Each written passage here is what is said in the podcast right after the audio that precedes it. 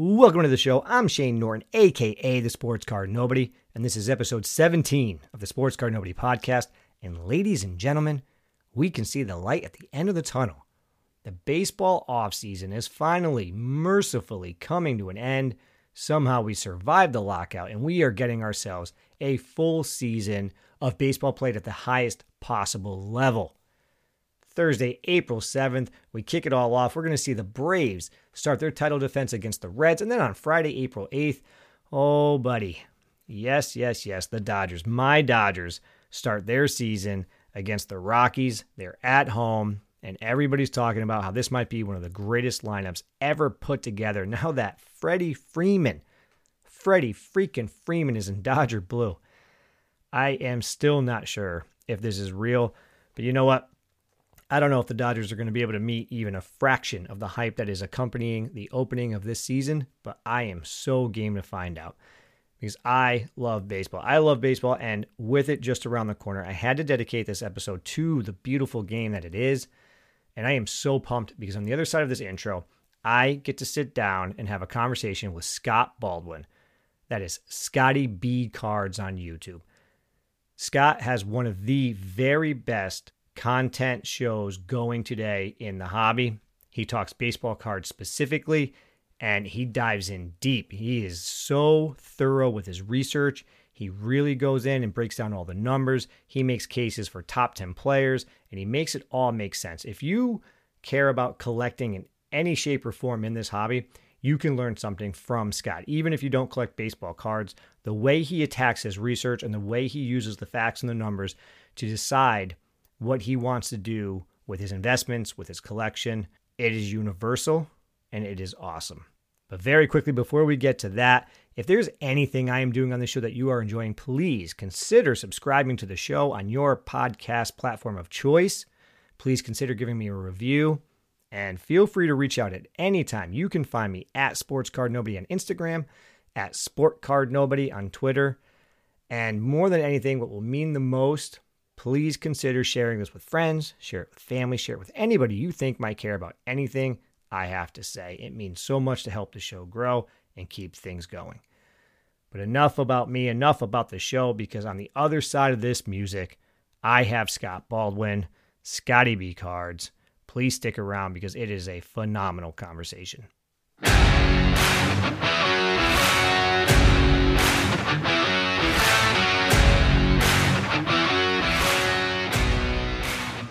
All right, welcome back to the show.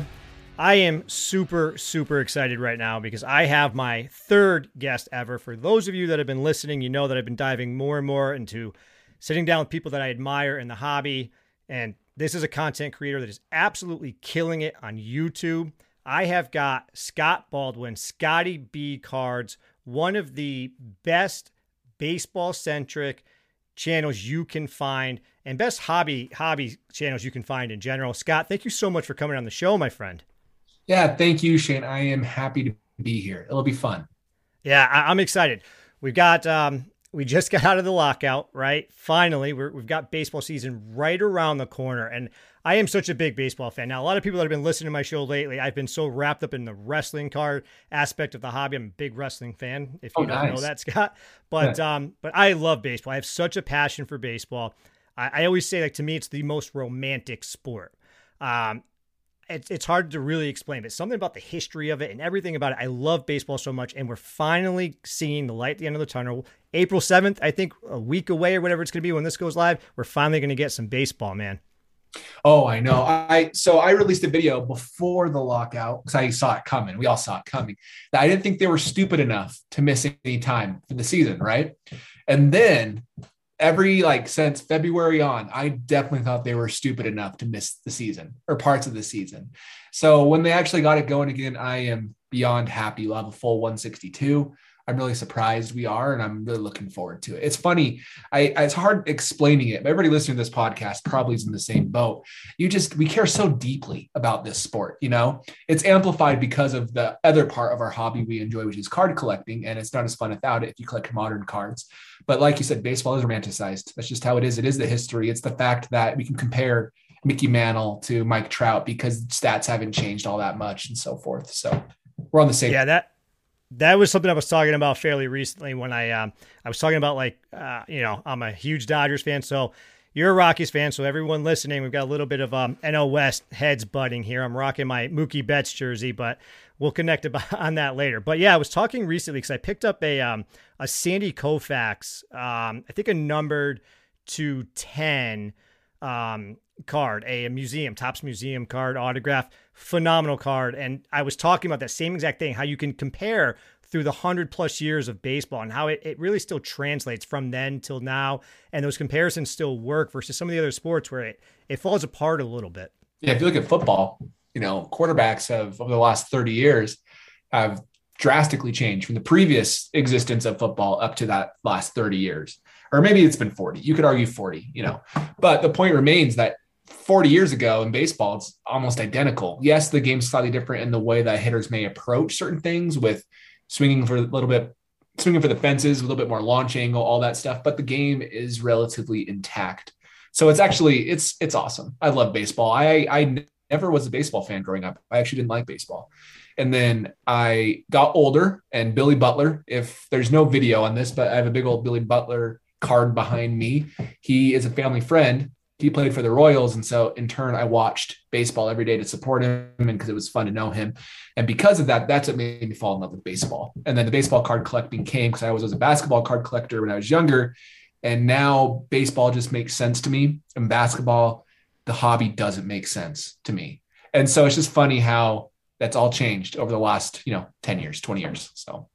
Yeah, I mean, the evolution of our, the way we hobby, I mean, it changes so much as it is, but, uh, but let's touch more on, on your background in the actual hobby. So are you like the rest of us? You collect when you're a kid, when you were a kid, fall out of it and get back into it, or how, what is your hobby journey like? That's a good question. So my hobby journey, I collected when I was a kid. My very first blaster box was at Christmas. I was a big Pokemon kid.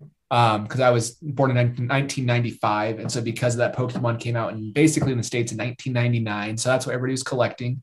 And then I went to Yu-Gi-Oh. And then once I got a little bit older, I showed interest in the Jazz cause I'm from Idaho and they're the closest team.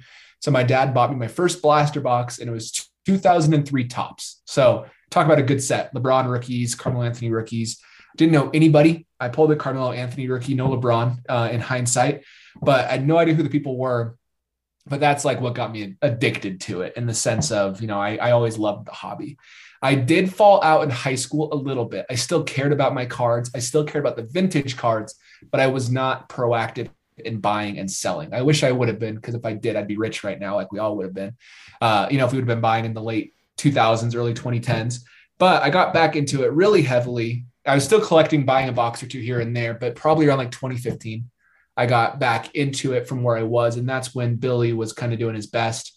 And that's when I switched to baseball cards and the rest is history now to where I am. So that's awesome stuff, man. And one of the, one of the things about this hobby that's fascinating is like almost all of us starts out because we love some aspect of entertainment, whether it's sports or Marvel cards or, you know, whatever it is. And we want to express that, right? So we start buying cards that we like, baseball, basketball, whatever it might be.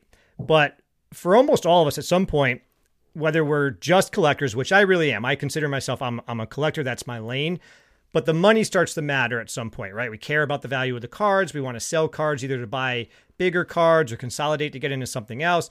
Or a lot of people start to figure out just flipping in general and becoming basically making it a job. And a lot of people actually dream about the idea of, of having a full-time job in a hobby like, like this. Now, you actually have a little bit of history with that because you opened up a, a card shop, didn't you? you? You have a whole YouTube video about it. So anybody who wants to see the actual video and the photos and everything that Scott shared, go check it out on his YouTube channel. But can you share with us a little bit about what that experience was like? Yeah, it was awesome. It was one of the most fun things I've ever done. Uh, fiscally, it probably wasn't the smartest. I wasn't the financial backing. I opened it up with somebody and he was the financial backing and I was the knowledge and the day-to-day management of it. Uh, but I did it for, so I, the shop was a legacy project. It was open in the nineteen nineties and then it was closed, I think in the year two thousand one, which makes sense with how the hobby went. And it was closed all the way until twenty twenty. And then in twenty twenty is when I went up, renovated it, and then we opened the card shop. Uh, I only was there, unfortunately, for about six months, just because at work, once everybody wanted us to be in the office, I had that situation. Plus, I got a, a slight promotion, which really required me to be there. And so I left at that point, but those six months were awesome. It was a really good experience. You know, it was fun. Definitely with the kids who would come up, always try to give them a, a couple cards or a pack for free or give them good deals. And and it's also fun for adults. I don't open much wax. I never have because I, I have a hard time with the risk. But it was always fun seeing what people pulled because there were some crazy pulls, you know, up there. And so there, there was a lot of really good experiences I had with it. If I'm ever independently wealthy, I will do it again and not worry about the money. Dude, that's that's so phenomenal. I so when I was a kid, the big thing that I collected, I, I collected cards, but I was such a huge comic book collector. Nice. And throughout the years, my whole life, I've collected different things, comic books, action figures, and and sports cards. And I've always dreamed about doing exactly what you did. Or when I retire, I still have it in my head that one day when I retire, if I don't want to be completely retired, maybe there's some sort of avenue I can try to get into and do it. Um, but um, what's really helped with that, though, is getting into this content, right? This this need to want to be involved with these sort of hobbies so deeply for me. I've been able to express that really strongly through this content. Now, as I've talked about a lot, I love what you're doing on YouTube. So so you have you had the store. That changes, and the world, you know, changed for everybody in around that time in twenty twenty. How did you get into making your channel? So that's a good question as well. So I did the shop, and I have a coworker who's also a Rockies fan. Uh, there's there's at least a couple of us, and we're in Utah, so it's hard to find somebody else who cared about the Rockies. But he's my coworker, and he basically told me I knew a lot about it and I should make a podcast or a YouTube channel. And I was like, no one wants to listen to me talk about baseball cards. I promise. And then I was kind of listening to like Sports Card Investor. I was listening to all these other people who primarily focus on not baseball cards. They focus on basketball, football, everything else but baseball, even soccer and Formula One more than baseball. And it was frustrating because it was like, I felt like there was a hole in what I wanted to enjoy listening to. And I figured others felt that same way. And so because of that, that's why I started a YouTube channel, was to provide like more of like the strategic thinking behind card purchasing and collecting and having fun with it, but also to focus exclusively on baseball cards. I, and that happened because of the card shop. He realized how much I liked it, and that got the conversation going. He edits my videos because I couldn't do that all by myself because I release two videos a week. The actual uh, presentations and, and topics I try to think up that could be fun for people to listen to take a lot more time than I thought they would, you know? And so because of that, editing is like another three to four hours on the side. So we split some of the YouTube profits and, and go from there, but it's more of a passion project, as you can attest to. Yeah. That's, um, you know, for anybody who's interested in, in starting content or getting involved with content, I can go ahead and admit this. And again, anybody who's listening to me already knows this, but I started a YouTube channel first when I wanted to start making something, start really talking about this hobby more. I started with the YouTube channel, and man, the editing was a bear. I, I could not keep up with it. I think three or four episodes in, and I really enjoyed it. I was having fun. I was making fun of myself a lot. I really enjoyed it, but I just could not keep up with it. And that's what evolved into this podcast, which has been so much fun. I've still been able to get that sort of um, creative outlet and diving into this hobby the way I want to. Uh, so kudos to you to keep up with the YouTube channel the way that you have been. And I mean, you, you're a pretty popular YouTube channel. I mean, it's been growing. You've, you've seen a lot of success in that, in that realm. But what's that been like? It's been interesting. My wife, when I told her I was going to be doing it, she thought, she kind of not mocked or scoffed. That's not the right word, because she was supportive, definitely was supportive of me. But I don't think she anticipated me actually diving into it as much as I did. Um, and it's been a really fun creative outlet. But on top of that, it's been great getting to know everybody in the hobby, you know, and you see, I think some influencers take it to the extreme where they think they're more important than their fellow hobbyists, which I think is kind of ridiculous. Like you see it on Instagram all the time. And the most fun is just meeting other people who collect Mookie Betts that I also enjoy collecting, or I have people that I recognize who've been following the channel for the last year and a half who comment every video. And it's just, it's, it's a really fun sense of community.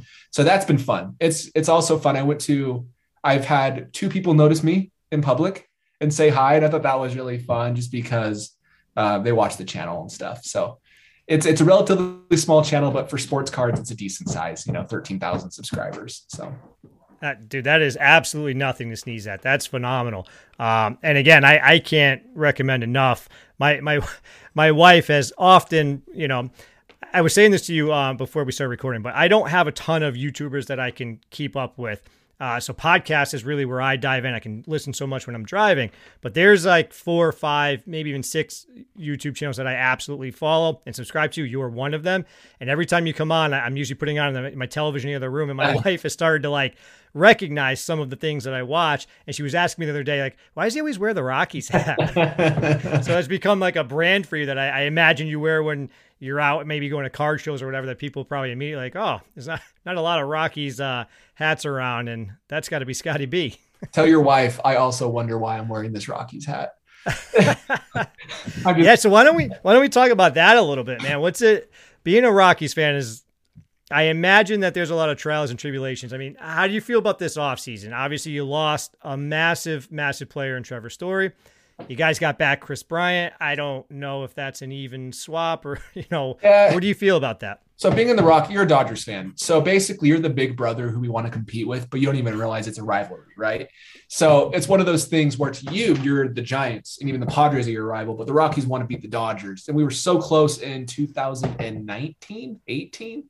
One of those years we went to game one sixty-three with the Dodgers for the, yep. for the division and lost. Luckily, they still went to the playoffs, but it's one of those things where I love the Rockies, and I may make some jokes about how it's it's like full of pain, which it is. You know, that's sports in general. I was telling my wife, I was like watching a movie, but the ending's always terribly sad. It's like every day when you watch baseball games, but it's one of those things where you just connect like to the prospects that are in like the lower levels of the minor leagues, and you watch them grow into being a superstar and all these things. And yeah, it sucks Trevor Story left, but I'm genuinely happy for him. I was kind of hoping he would leave. Jeff Bridich was the Rockies G M, and he did a really bad job. He did a really bad job. And because of that, he soured a lot of relationships. And I'm happy kind of with what's happening with the new management. There's, they spent a lot of money this offseason on a lot of extensions. And I don't think the Rockies are going to be competitive for a while, but they've been drafting relatively well. They've always drafted relatively well. So we just have to wait for the Dodgers' big contracts to catch up to them, and then maybe we'll have an opportunity. So it's never going to happen. It's going to be perfect every year from now on, right? That's how it goes. So the Rockies, I think their payroll is like one hundred thirty million dollars this year, which is better than being like an A's fan where they just cut down to like almost below thirty million dollars. So it's crazy how I think uh, Jock Peterson had just recently um, tweeted out um, like the top three teams, which, you know, I think Dodgers, uh, Yankees, and maybe the Red Sox or whomever. And then the bottom three teams. And there were three of them that were right around that thirty million dollars mark. And it's crazy that there's players, individual players making as much as team payrolls. I don't know how that's, and this lockout that happened, how that didn't get taken care of is something that befuddles me a little bit. I think the players sacrificed the salary floor for a higher C B T, and we'll see over the next five years how that plays out. I just also think there's extra motivation for the, I think the Pirates are one of the teams. Uh, I don't, I don't know how the, high the Marlins payroll is, but also the Athletics. But it's one of those things. I think the Athletics are shooting themselves in the foot intentionally, becoming horrible. So that way nobody comes to their game so they can move to Las Vegas and have an excuse. I think that one hundred percent that's what's happening. I feel really terrible for A's fans because they don't deserve it. I think A's fans are some of the best in all of baseball. Billy Butler went to the A's, and he wasn't as good as he was at the Royals, so I'm sorry about that, A's fans, but I got to watch all their games every single day, and like the people who do the drums in the outfield, and, you know, it's just, they're some of the best broadcasters in baseball, but it's, it is what it is. Baseball and being a fan is always hard, unless you're a Dodgers fan, of course. Yeah. I'll tell you what, too, another real bummer for A's fans is that stadium is rough. I mean, that's a... That's one. I think it might be the worst stadium I've ever been in, uh, maybe for any sport. That's uh, they all sports fans deserve more than that. I really hope things get straightened out because I, I mean, listen, again, I'm a Dodgers fan, but I, I'm a baseball fan, and, and totally. This actually leads me into the next topic. I really would love to talk with you about because I, I mean, I love baseball so much. Um, I really want to see it flourish. I want to see it reach some of the heights that it used to have. Uh, I mean, the last couple of years, there's so much conversation about how the popularity has been going down. It's been, I mean, we might be hitting a, a new era of actual superstars, which is nice because it was, I don't know how many years for somebody to be more mainstream outside of baseball. Maybe we're going to start seeing that with like Acuna, Tatis, Ohtani. Ohtani's really, you know, he's got the global appeal. But someone like Mike Trout is so unknown, and he's so phenomenal. I mean, in the argument of one of the best players of all time. And if you talk to somebody who's not a baseball fan, they probably don't know who Mike Trout is. Yeah. And then we just had this lockout, right? And how many people were tweeting and, and all over the place talking about how they're never going to come back to baseball. Now, granted, they didn't, they're only missing a couple of weeks of games or whatever it is. So I think the, the um, negative impact is going to be mitigated a little bit, but you still have this overwhelming sense that baseball is just lagging behind badly. The other mainstream sports, I mean, N F L and N B A for sure. There's, you know, there's certain markets that even hockey rivals baseball on the regional side. What's your take? Where do you think the hobby st- or the uh, the sport stands right now, and and what do you what do you think about the future? Uh, one thing, I am much more optimistic on the future of baseball. I'm not saying you are pessimistic. That's not what I'm saying. I think than the average person. Youth participation in baseball is up. Youth participation in football is down, probably because of the whole concussion situation, injuries, all that stuff. But on top of that, we do have some more star power, right? And we're starting to see these players market themselves a little bit more. But the way that basketball's set up now, twenty teams essentially make the postseason. The whole regular season is losing all its significance. It's just, I kind of even feel like in basketball card collecting, it's just kind of stale, right? Unless you're Luka, you're worth nothing. Unless you're uh, LeBron, you're worth nothing when it comes to cards. Well, baseball has a lot more ties to it. So I think baseball is in a renaissance period. I think the lockout would have killed that. And I think that's partially why they got a deal done to get a full season in. But I really have optimism going towards baseball. Yes, they have all these big T V contracts that are breaking and their revenues are going up. So it's not as big of a deal to the owners, how people view baseball, but that could change. And when that does, I think they'll start to market the players more correctly. So I am more optimistic. I also think that when you're in the media, uh, I do this with thumbnails, and it's a, it's a hard balance of doing clickbait versus what truly the content's about, right? And so for a lot of the media, they can focus on the negatives, right? Focus on the negatives, like baseball's dying. That that conversation has really been around since like the nineteen sixties. Yeah, I mean, it's it's great, you know, in the media, negativity always seems to sail, right? The, the drama. I mean, we hear all this in social media, how it's the constant, what they call um, dread, doom scrolling, right? It's something about negativity that people want to listen to and watch and all that sort of stuff. So that is a fantastic point. But I'm also curious. Um, I enjoy, I, I love that you're optimistic about baseball, because in general, I am too. You know, I really am excited for what the future brings. I, I love, like you touched on, the, this new crop of superstars that is starting to emerge. Um, But the future of baseball is changing quite a bit, and I'd love your opinion. I mean, universal D H has now been implemented throughout throughout both leagues. Uh, talk about robo-umps coming down, the ghost runners still stick around, shift, banning the shift, and all these sorts of things. What do you think about all these actual rule changes that are happening? So I am a baseball fan, but I wouldn't say I'm a necessarily a baseball purist in the sense where I'm not okay with these changes.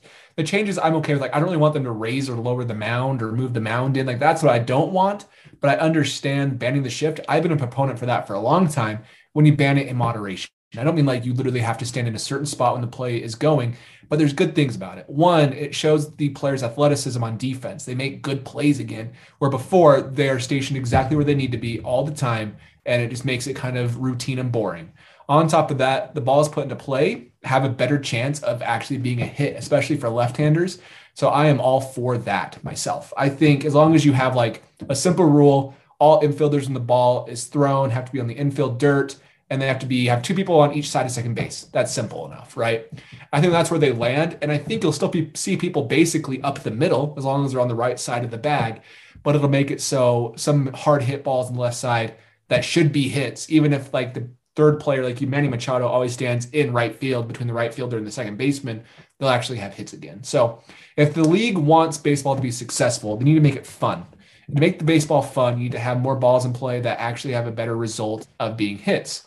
And that in turn would allow players to maybe change the way they approach their at-bats versus just swinging for the fences, where they have a better chance of just putting the ball in play. They're more adept to maybe not strike out as much, things like that. So I think it's a good change.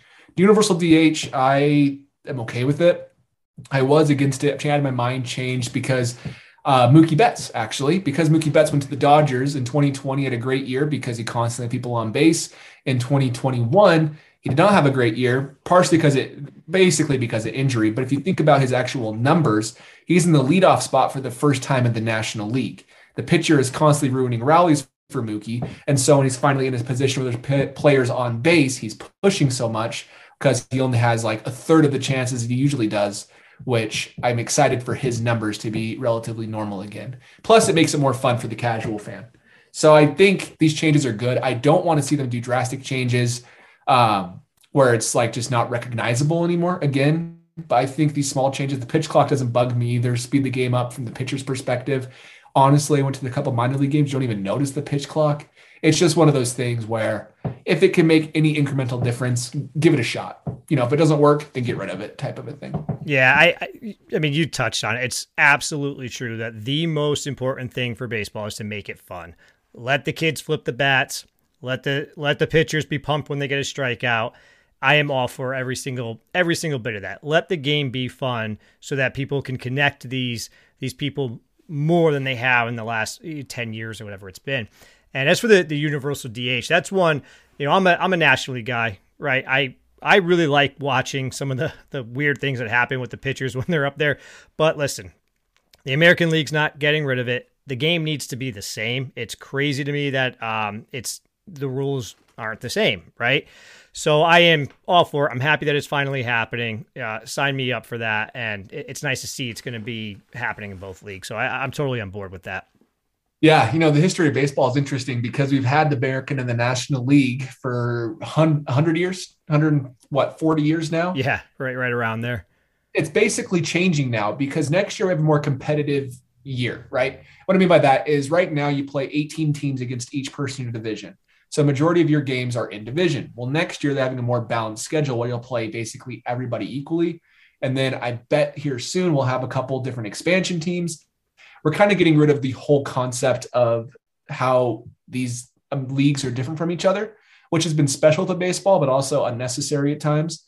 And so it's going to have a lot more change before it's done in the next little bit. And I do think some's going to be a little bit of a heartburn for some fans, but I think in the long run, it will be one of those things where you don't even notice. And, and you know, you won't even tell it's changed. It'll just be what it is, which is awesome. But all right, so let's get more back to the actual hobby aspect uh, of this conversation, because you've talked about it a lot already. You've hinted at it, and your YouTube channel is littered with it. But you are a Mookie Betts guy. He is like your main P C. Is that correct?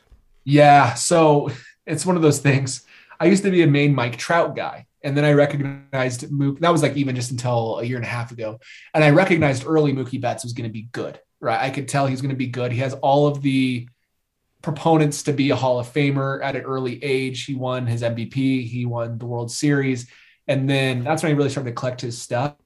So I used to be, my whole P C was Mike Trout, and I haven't sold any Trout at all. I've actually picked up a little bit more, but my Mookie P C is now like double as valuable as my Trout collection because I keep picking him up for good deals. And so now that's who I could, who I watch all the time. So basically, Mookie's number one, Trout's number two, Soto's number three. And then after that, I just like pitchers. I have a lot of Zach Greinke and Max Scherzer, which is kind of random, and then Paul Goldschmidt. But those are the main three that I actually think are good buys. So yeah, Mookie's my Mookie's the guy I really hope bounces back this year. So. Another another video I really want to I want to pump up here for anybody who's who really wants to go check out your stuff. You had a great video where you um I forget what the thumbnail was, something along the lines, along the lines of like, was this a scam? Because you got a really good deal on a Mookie Betts. It was like an orange refractor or something like that. Is that what it was? It was, yeah, it was a gold refractor um, of his Topps Chrome update rookie. So it was, it was a really lucky buy. And so, it graded, uh, it gemmed, didn't it?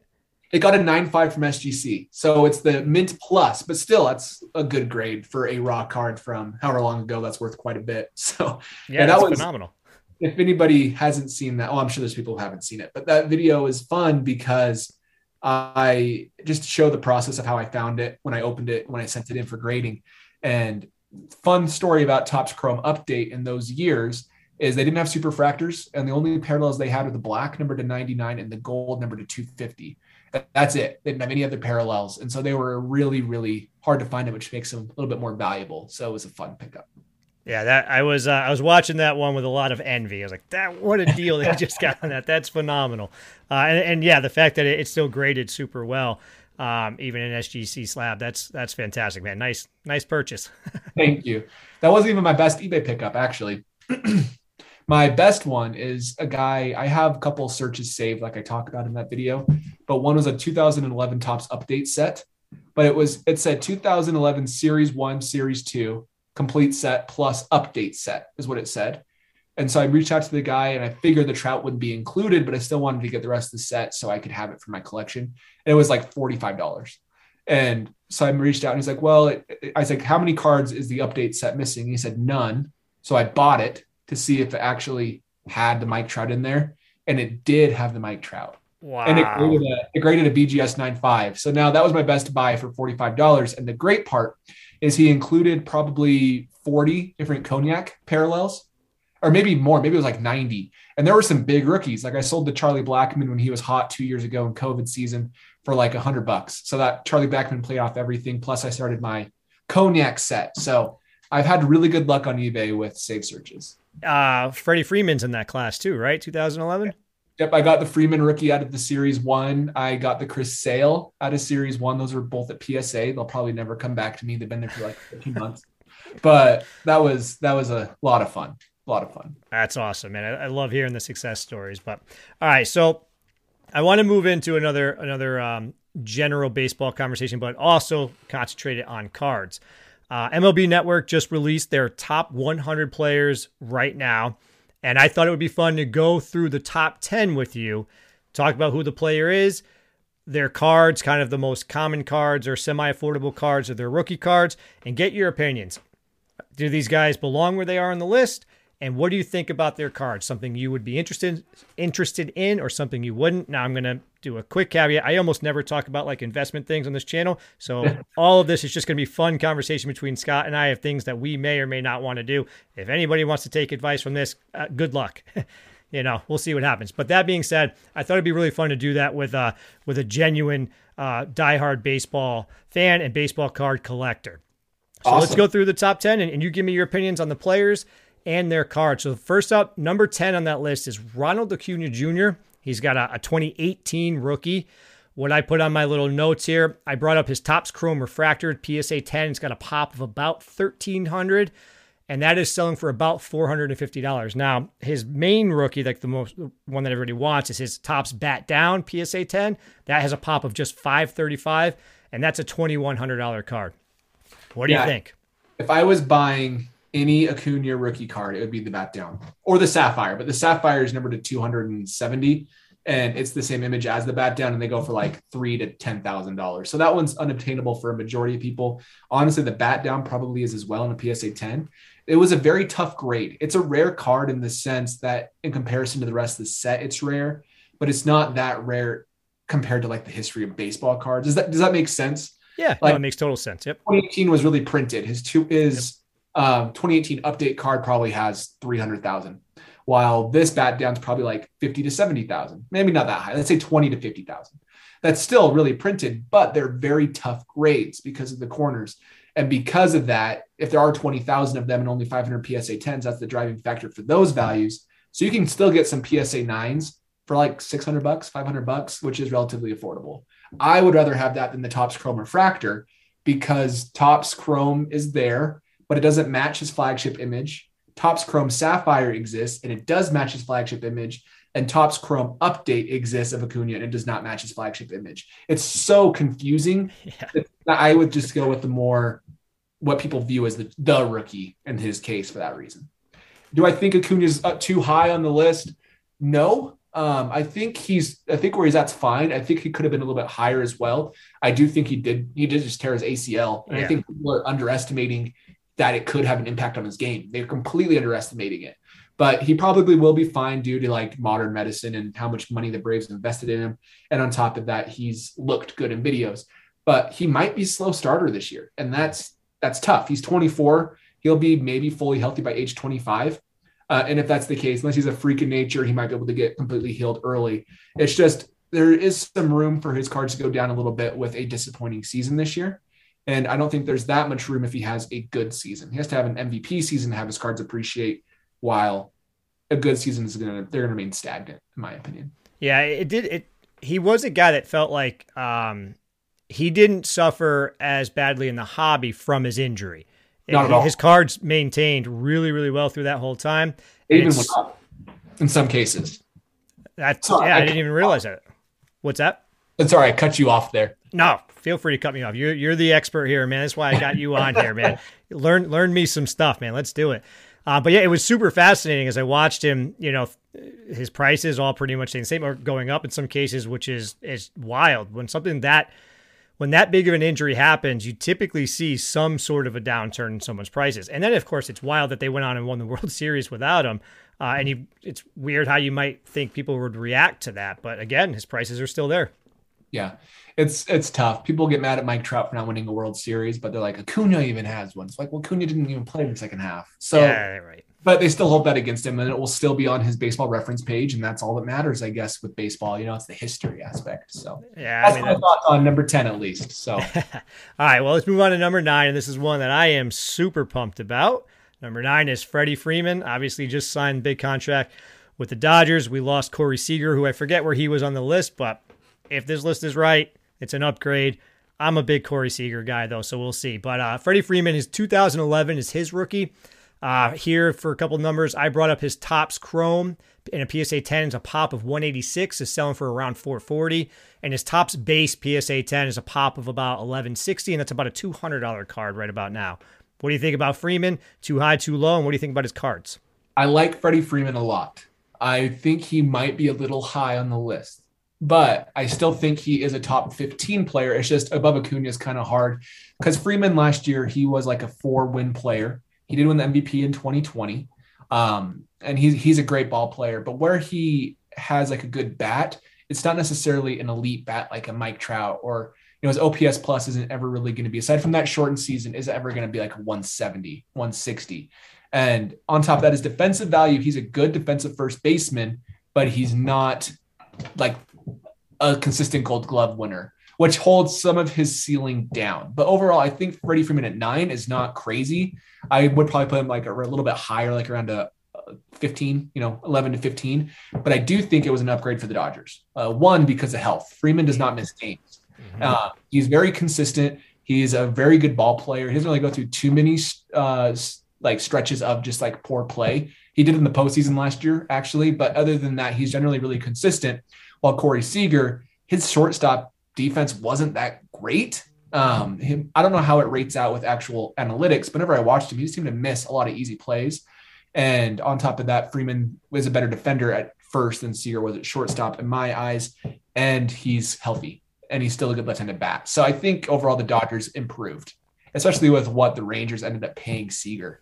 That's insane that he got a three hundred twenty million dollars contract. Yeah, I um, I mean, I'm the the best ability is availability, right? You hear that a hundred times, and I am such a big Corey Seager fan. What he did in the N L C S and the and the World Series in twenty twenty to finally get the Dodgers over that hump, he's forever a Dodger in my heart. I don't whatever yeah. happens the rest of his career, he is a Dodger in my head.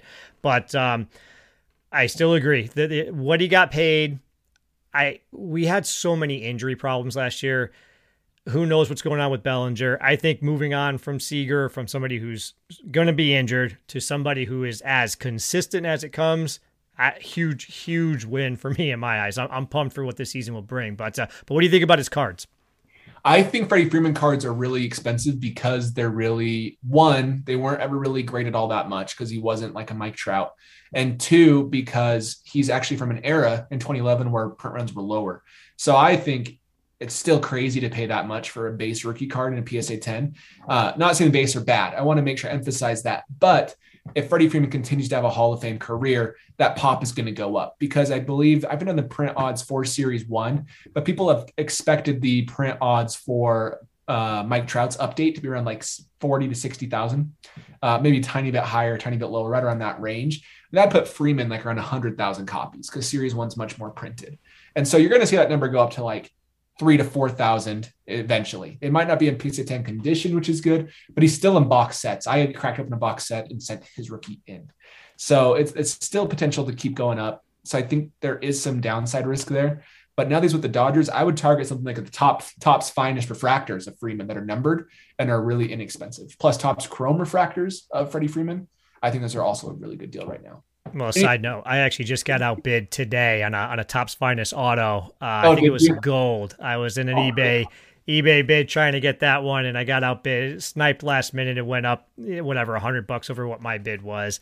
What are you going to do? But uh, those Topps Finest from that year are actually pretty, pretty nice looking.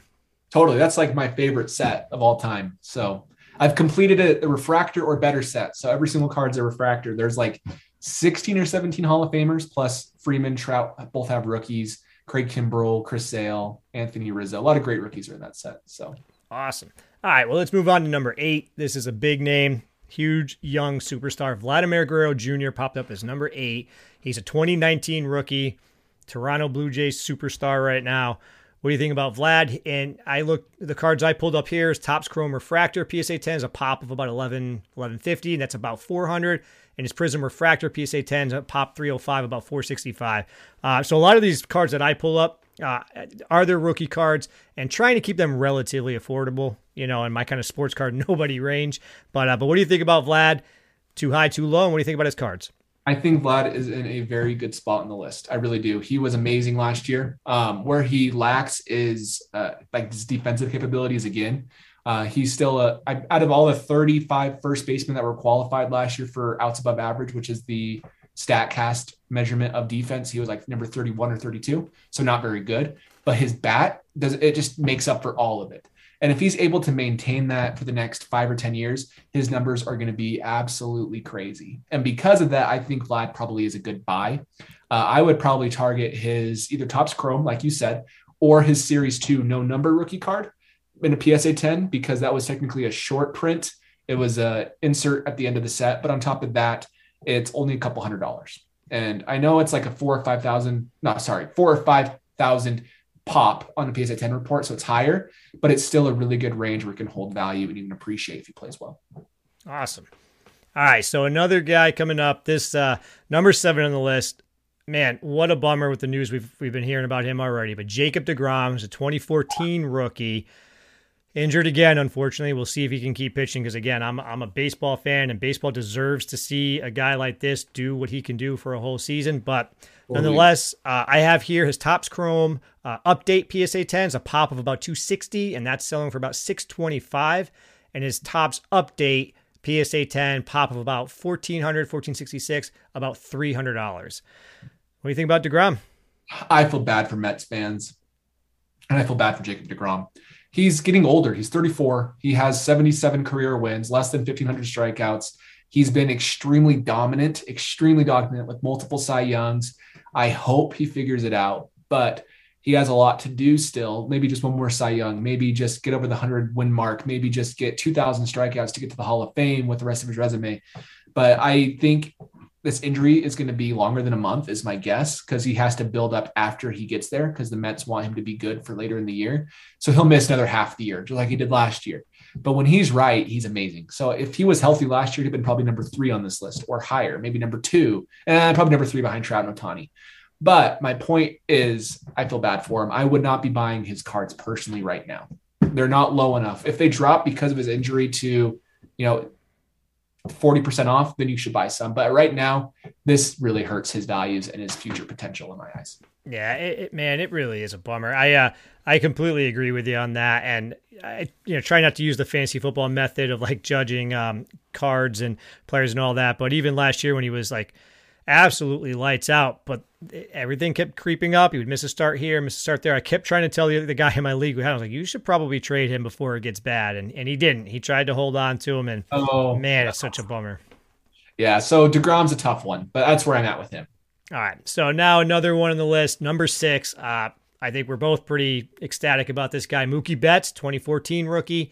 Uh, I have here his Topps Chrome P S A ten is a pop five forty-three. Uh, about seven hundred ninety-one, so eight hundred bucks. And then his Topps update P S A ten pop, that's a little bit higher, thirty-four thirty is his paper one. That's about two hundred fifty. Thoughts on Mister Mookie Betts? I can see, I've been arguing with people on Twitter, I can see how people view him as over, like, listed on this list. But at the same time, I want to go back to two thousand twenty. So since two thousand sixteen, actually, go back to two thousand sixteen, he's been number two in baseball behind Mike Trout in W A R. And since two thousand nineteen, three the last three years, he's number four in W A R in all of baseball, not just the National League, but all of baseball. He was M V P runner-up in two thousand twenty, and he had the most W A R in both leagues in all of baseball in the shortened season, was on pace for another like nine point eight, ten W A R season. And then the season ended, you know, it is what it is. They won the World Series. That's really great for Mookie. And then now, this last year, he played one hundred twenty-two games, had four point two W A R, which was on pace for five point six W A R in his worst season by far in his career at age twenty-eight. Do I think he's washed up? Do I think this injury is going to ruin his career? I do not. I really don't. But would I still be a little nervous about buying his cards right now if I was trying to get into Mookie Betts? Probably, where his prices are, just because like that Topps Chrome update at the price it is is a really good deal for how low the pop is. Uh, I did the print odds on those. There's about twelve hundred total graded, not graded, sorry, in existence of the Topps Chrome update. It was released only in mega boxes. I have one, but this is a audio only. You got two packs in a mega box and four cards per pack. So your odds of getting the Mookie was insanely hard. And because of that, they're really valuable for good reason. But I would wait to see how his hit holds up. If you wait to buy in July versus now, the cards will not be going up that much, and you'll at least know if he's a, the same Mookie Betts or a declining Mookie Betts. So that's my actual thoughts, even though I just spent a lot of money on a really big Mookie Betts. I just bought a Canary number to three autograph from Bowman Sterling, rookie autograph of his. So he's one of those players that you have to wait and see, but I think he'll be fine. I really do. Yeah, I, I agree with you, and I think it, it he's got a lot of uh, lineup protection in there. He's going to be able to knock in runs, hopefully. You know, he's going to be batting leadoff, which I still think Trey Turner should be hitting leadoff in that in that lineup. But I'm not Dave Roberts, so it is what it is. But I'm super high on Mookie. I what he brings on the field, the intangibles, the the everything about him is like the perfect baseball player. I'm I'm a huge Mookie fan, so I, I feel good. I think he's going to rebound and be right back to where we all expect him to be. Um, so top five here. Let's get into that. First one up, number five, guy who just won his second M V P, probably the baseball player I argue with my brother with the most, but Bryce Harper, who's a twenty twelve rookie. I have here his Topps Chrome P S A ten, which is a pop three ten, is selling for about seven fifty, and his Topps Update P S A ten, which is a pop of about twenty-five hundred, is about one hundred fifty-six bucks right now. Bryce Harper, man, what do you think about him? Too high, too low? And what do you think about his cards? He did just win M V P. So I think if they would have put him any lower, people would have been upset.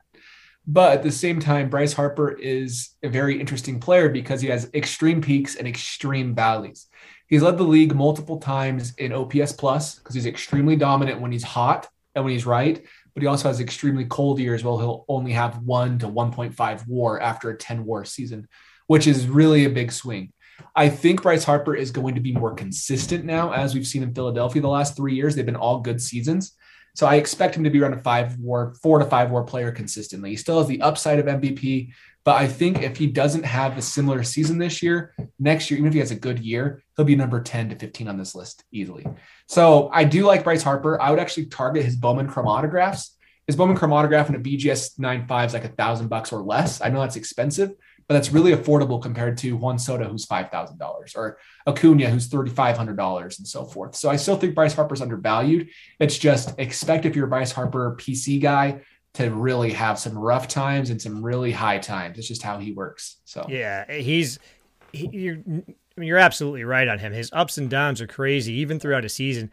And I, I as that M V P race was as tight as it could have been. I mean, him and Tatis, uh, you know. It was really who kind of a coin flip, but in the final like six games or whatever it was, I forget, but Bryce Harper went just absolutely ice cold, which basically cost him the playoffs. And I, I remember thinking like, I, can you give him the M V P at this point? I mean, he still took it down because I mean, Tatis had a lot of, a lot of rough stretches as well. Plus his injury problems throughout the year that kept him from playing a lot of games. Um, an interesting player is a good way to put it about Bryce Harper. I like Bryce Harper. I collect some of his cards, actually. I have his Bowman Chrome autograph. I have his super short print rookie uh, from Topps Series two. Um, I would probably have put either him or Soto as M V P winner that year. Acuna's team was awful um, in the second half. Not Acuna, sorry. Tatis's team was awful in the second half. They fell apart. Tatis was awful because of his shoulder injury. He wasn't healthy. So I think the real guy who could have potentially won it this another two weeks of the season was Soto because he was unreal.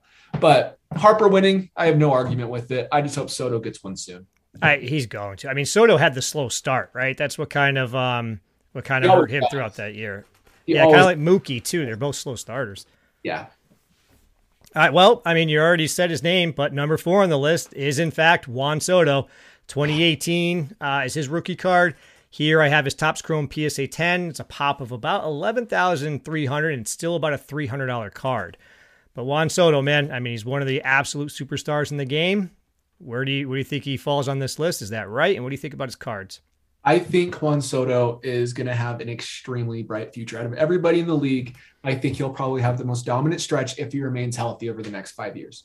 So if I was going to be buying anybody, which I am, I'd buy Juan Soto uh, personally. I picked up two of his Bowman Chrome autographs this offseason, and I picked up a couple. I picked up a gold refractor from Bowman's Best and a couple other small cards, nothing crazy.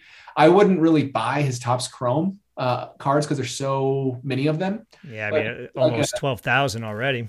Exactly. But if you get like a Heritage Chrome refractor or a Bowman's Best refractor that's numbered, those are still affordable raw, you know, probably three to five hundred dollars depending on what you want to buy. And I think long term, if he plays well, that's what people are going to want. Awesome. All right. Well, that gets us down to the final three here. Number three, Fernando Tatis Junior Absolute lightning rod in the sport, but man, a lot of injury problems with him and already heading into the end of the season. Kind of like deGrom, nothing but bad news. What a bummer. But he's a twenty nineteen rookie. I've got his Topps Chrome refractor, P S A ten, pop of about fourteen sixty-six, about three hundred seventy-seven bucks. And his Topps Chrome Prism refractor, get a little bit lower on the pop. P S A ten is about a pop four seventy-nine. That's about a five hundred thirty dollars card. What do you think about Tatis? I, Tatis is the hard, one of the hardest players in baseball to really talk about because when he's healthy, he's really good. But right now we have to worry about his shoulder and his wrist. It's starting to get a little concerning for me. Um, I think there's good reason to be doubting his cards right now. I wouldn't recommend buying his cards until you see how he plays, unless they get to a price where you're personally comfortable spending the money. But if you are going to be buying his cards, I think that Topps Chrome refractor is a great buy, especially one like one of the uh, Prism, like the Topps Chrome Prism version, the P R I S M, not like the Panini Prism. uh, but that's a good one. The Pulsar is a good buy. The pink refractors are all good buys. So my thoughts on Tatis is wait till he's healthy if you're not sure.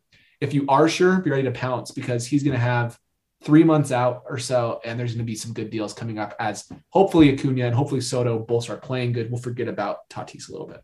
Yeah, I actually have um, his uh, refractor is a card that I pulled myself that I, I nice. that I graded. I pulled it back in twenty nineteen with a couple of really nice Vlads too, and I was I had full intention of trying to sell Tatis before the season, knowing oh. he was going to get hurt, and, and he got hurt before the season. Didn't so. even make the season. Yeah, couldn't even get that far.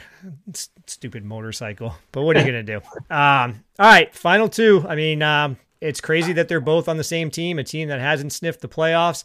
But uh, number two, I mean, w- no doubt, best player of his generation, Mike Trout, two thousand eleven. His Topps update P S A ten with a pop of fifty-six hundred is still about a three thousand dollars card. I think right around twenty-seven hundred is what I have in the notes here.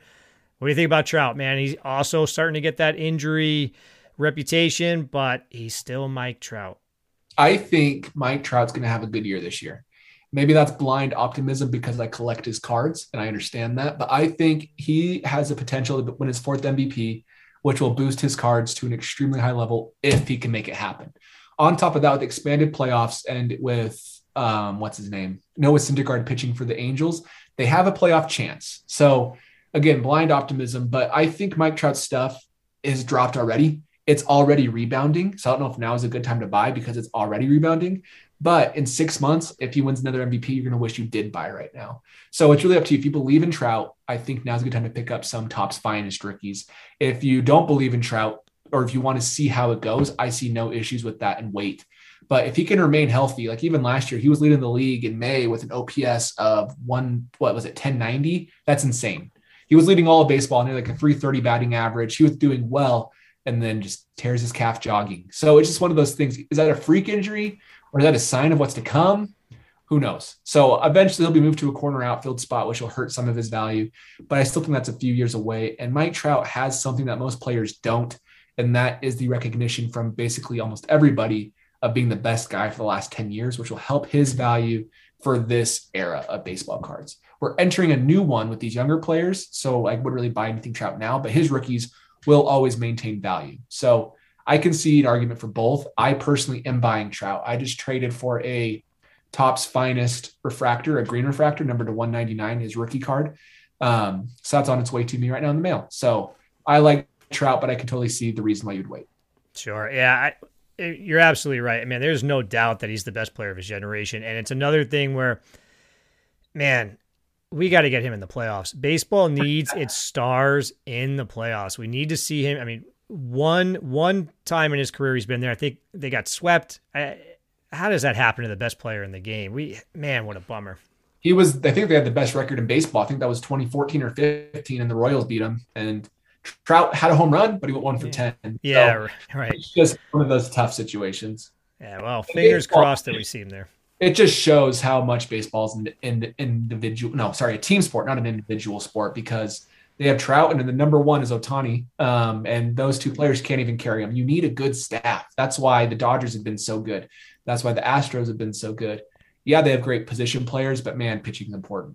Yeah, I, it's another thing that's important is is drafting and and maintaining a good farm system, and the Angels have got to get that figured out. It's crazy how, I mean, they're still ranked. I forget what the the most recent list came out, but they were down to like twenty-six or something. I mean, they have got to get that figured out. So Perry Manassian came over from the Braves to the Angels, and in the twenty twenty draft, they had twenty picks, and they took all pitchers with all twenty picks. And then he's been doing his best effort to really develop pitching. So I'm happy that he's there, but Artie Moreno always just does weird purchases, whether it's Justin, not Justin Turner, what's his name? Justin Hamilton, Albert Pujols, uh, uh Josh Upton. Hamilton, right? Josh Hamilton. Thank yeah. you. I think Justin Upton, forgive me. So all three of those guys had bad contracts. They just released Upton with D F A'd him, and it's worth twenty-eight million dollars. I'll have to pay him this year and won't even play for him. So let's see what Perry can do. I'm optimistic, but Trout's window is closing. He's thirty. You know, he might be good through age thirty-five, but then he'll have a normal decline like a normal person unless he finds the Barry Bonds juice. What happens there? So. Wasn't that the clear? yeah, yeah, yeah. So I don't think that'll be the case. I think Trout won't. I don't think he'll taint his career like that. But yeah. He probably has two or three years left of prime Trout. And then after that, it's going to be good Trout and then bad Trout. So hopefully they figure out real soon. Yeah. All right. Well, you already mentioned it, but yeah, number one on this list is the unicorn, one of the most unique athletes in sports, Shohei Ohtani. He's a twenty eighteen rookie. His Topps Chrome refractor is a pop six eighty, sells for about four fifty, and his Topps Chrome paper is a high pop, about thirty-five hundred, but it's about two thirty, so a little more affordable. Shohei, man, where do you put him? Is he is he deserved number one on this list? And what do you think about his cards? Ohtani's hard because he's twenty-seven now, right? He has fifteen W A R, age twenty-seven, has an M V P, has a Rookie of the Year.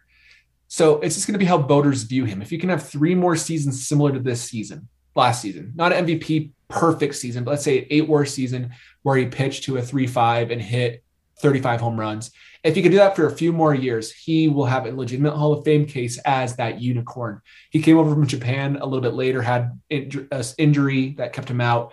So I think Ohtani is an extremely risky buy right now, but you're going to be rewarded handsomely if you have the guts to do it, because his cards aren't too bad in comparison to where his like value could be with how prominent he is in baseball and internationally. If he has a second year like he had last year, his cards will be crazy for good reason. And so if you want a very high risk, very high reward player, Ohtani is your guy. But there's also a lot of downside risk if he doesn't repeat or if he gets hurt again. So Ohtani is a tough buy for me. I haven't bought any Ohtani, but I really hope he succeeds. Yeah, I'm I'm with you. I um I have one Ohtani. It's just his, his Topps Chrome um, S G C tended, which is kind of cool. I picked it up on I, eBay for like fifty bucks or whatever. But um, there's a there's such a big theme throughout this this top ten list. I mean, there's Ohtani, Trout, uh, Tatis. Uh, Acuna, we'll see, Mookie, Jacob deGrom. There's a lot of injury oh, concerns. Yeah. Right. And man, Ohtani's one of those guys.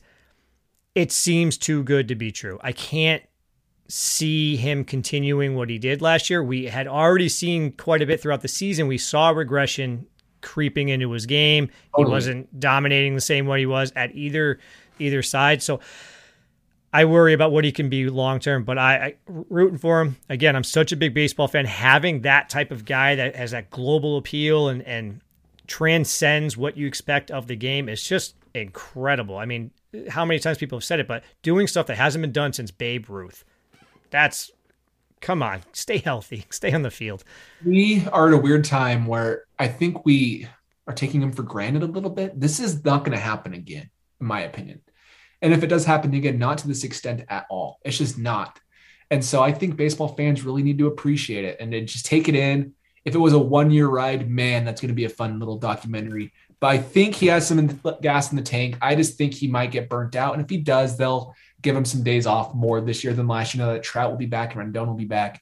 But I just hope the Angels make the playoffs. That's my thing. Let's hope they can do it. Yeah, I, I really do like that they implemented the Ohtani rule. So I, yeah. with the D H, for anybody who's unfamiliar, if Ohtani starts the game, he pitches, um, and they pull him for a reliever, he can still bat, which is really awesome because um, you got to keep him on the field as much as possible. But, but all right, Scott, man, listen, this was awesome. This was everything I hoped for. This was so much baseball knowledge, so much baseball card knowledge.